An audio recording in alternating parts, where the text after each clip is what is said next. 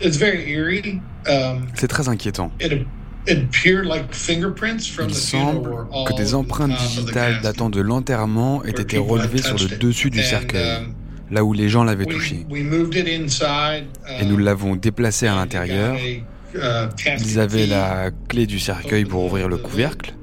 Et tout le monde était rassemblé autour avant qu'il l'ouvre, et le corps était là. Il avait presque la même allure qu'en 1955. Son corps était dans un état phénoménal.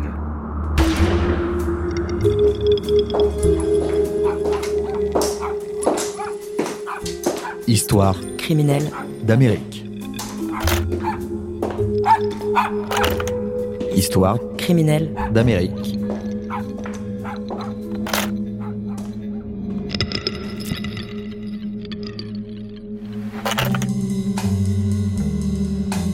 Dale Killinger, agent du FBI, s'est confié à ton micro. C'est lui qu'on vient d'entendre. Euh, c'est un immense coup de théâtre dans l'affaire Emmett Till en 2004, près de 50 ans après le meurtre. Le FBI rouvre l'affaire. Et c'est pas la première contre-enquête.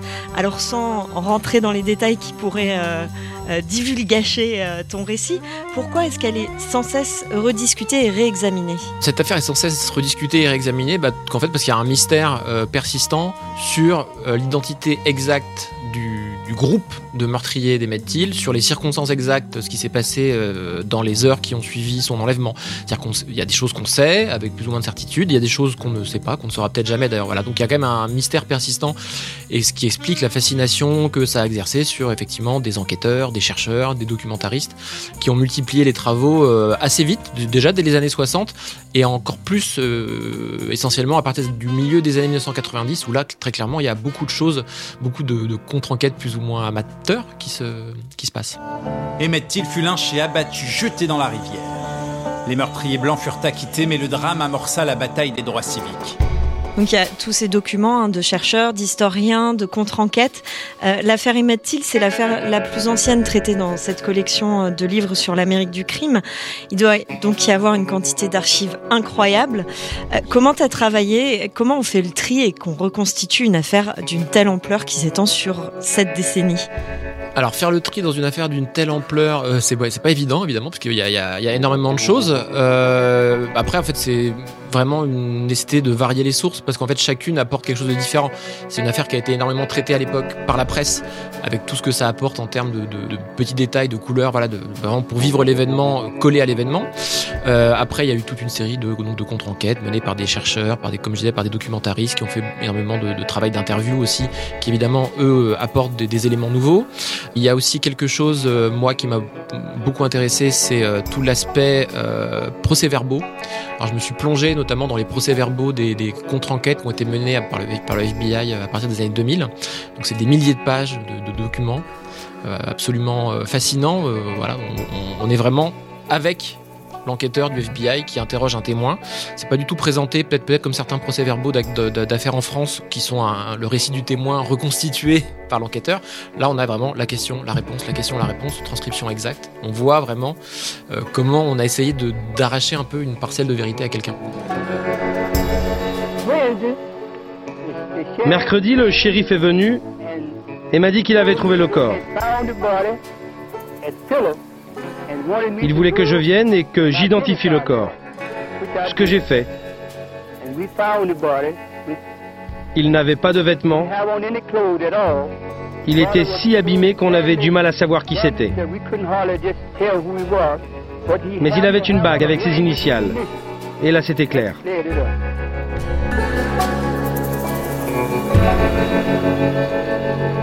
À l'époque, donc en 1955, donc on est 90 ans après l'abolition de l'esclavage. Donc voilà, l'esclavage n'existe plus. On est dans ce qu'on appelle théoriquement euh, le système dit separate but equal, donc séparés mais égaux. Euh, donc les noirs et les blancs ne sont pas vraiment censés vivre ensemble, mais ils sont censés avoir les mêmes droits.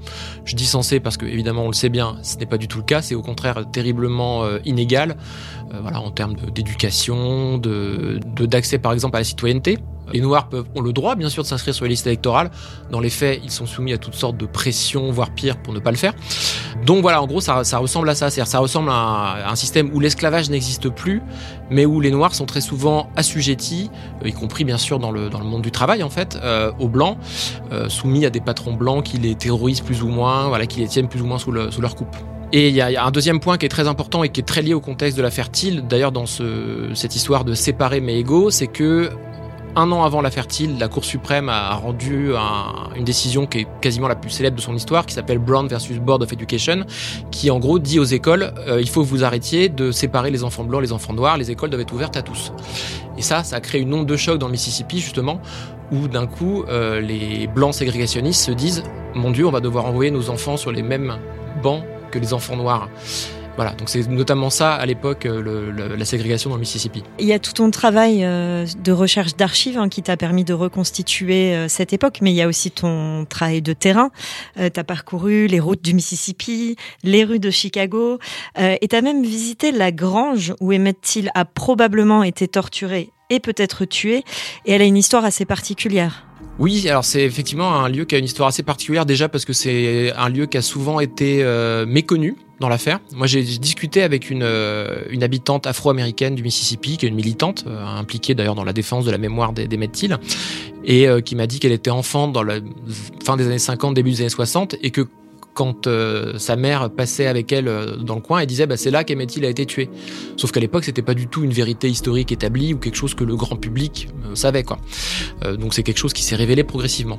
Et l'autre chose qui est intéressante avec ce lieu, bah, c'est qu'en fait, ce n'est pas un lieu public, c'est un lieu privé, c'est-à-dire c'est une grange qui est située sur la propriété d'habitants du Mississippi qui vivent là depuis 30 ans, qui savaient évidemment pas du tout ce qui s'était passé quand ils se sont installés là, et qui par ailleurs sont assez accueillants envers les gens qui veulent voir à quoi le lieu ressemble qui veulent s'y recueillir en mémoire euh, des Met-Thiel. Voilà. Et donc moi, quand je suis allé sur place, bah, j'ai passé un coup de fil au propriétaire qui, m'a dit, bah, c'était le week-end euh, prolongé du 4 juillet, qui m'a dit, bah, moi, je suis pas là ce week-end, mais si vous voulez passer, bah, voilà l'adresse, vous passez, vous pouvez regarder. Donc je suis arrivé. Euh, c'est, en plus, c'est un lieu assez joli. C'est au bord d'un, petit bayou. Il faisait très beau ce jour-là. Petit peu un cadre idyllique. Euh, il y avait juste un, chien, le chien de la propriété qui hurlait à la mort à distance, donc j'étais pas totalement rassuré parce que je savais pas trop s'il allait arriver. Euh, voilà, mais sinon en fait vous arrivez dans un lieu qui est une grange comme il peut, je pense y en avoir dans plein de grandes maisons où, on entrepose euh, une vieille tondeuse à gazon ou les panneaux électoraux typiques des États-Unis là qu'on plante sur son gazon pour soutenir un candidat. Voilà, donc c'est un, lieu banal finalement, mais chargé d'histoire. Et d'ailleurs, en l'occurrence, alors ça, ça s'est produit euh, après que le livre soit parti sous, sous presse, mais euh, il est question d'ailleurs que le lieu soit racheté par des, euh, par des militants et transformé en mémorial un peu plus organisé, disons. Il y a un travail aussi autour de, la mémoire, des lieux qui restent de cette affaire et, du récit de l'affaire et de la vérité sur cette affaire. Il y a quelque chose que tu racontes dans ton livre qui est intéressant, c'est aussi la rivalité de personnes qui défendent la même thèse, euh, mais ont des désaccords. Euh, comment tu as été confronté à ça et comment comment tu as, découvert ça et fait une lumière nouvelle sur, cet aspect euh, de, comment est racontée l'histoire des Thiel? Alors ça, c'est vraiment quelque chose dont je me suis rendu compte en allant sur place, que j'avais pas du tout, pas forcément perçu dans mon travail euh, préliminaire. Et je m'en suis rendu compte, oui, en allant sur place et aussi en, en interrogeant des gens, alors soit là-bas, soit même depuis la France d'ailleurs. Euh, c'est qu'en fait, moi, quand je suis parti, je pensais effectivement qu'il y avait euh, des défenseurs de la mémoire des méthyls au sens large qui continuaient d'enquêter sur euh, le crime pour savoir exactement ce qui s'était produit et qu'en gros, à part quelques racistes indéfectibles ou peut-être les proches des coupables, voilà, tout le monde avait à peu près la même vision finalement de, ce qui s'était produit. Et en voilà, effectivement en enquêtant, je me suis rendu compte que c'était pas le cas, c'est-à-dire qu'il y avait effectivement des divergences d'appréciation, euh, y compris entre les, les, gens qui défendent la mémoire des Mettil ou qui enquêtent sur le meurtre.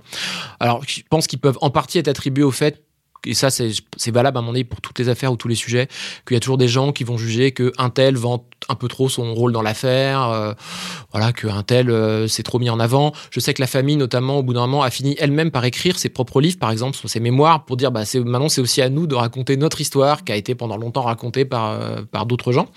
Donc ça, c'est le premier aspect. Et le deuxième aspect, c'est, bah, je pense aussi que l'affaire, quand même, joue sur une ligne de fracture qui existe toujours aujourd'hui en Amérique, sur bah, la confiance accordée au système policier, judiciaire c'est-à-dire que voilà, il y, a des gens qui considèrent que euh, dans l'affaire Thiel, la justice euh, a fait ce qu'elle a pu avec les éléments qu'elle avait qui n'était pas toujours euh, très solide, parce qu'une enquête mal faite au départ, il y a 70 ans, bah, se rattrape difficilement après coup quand même.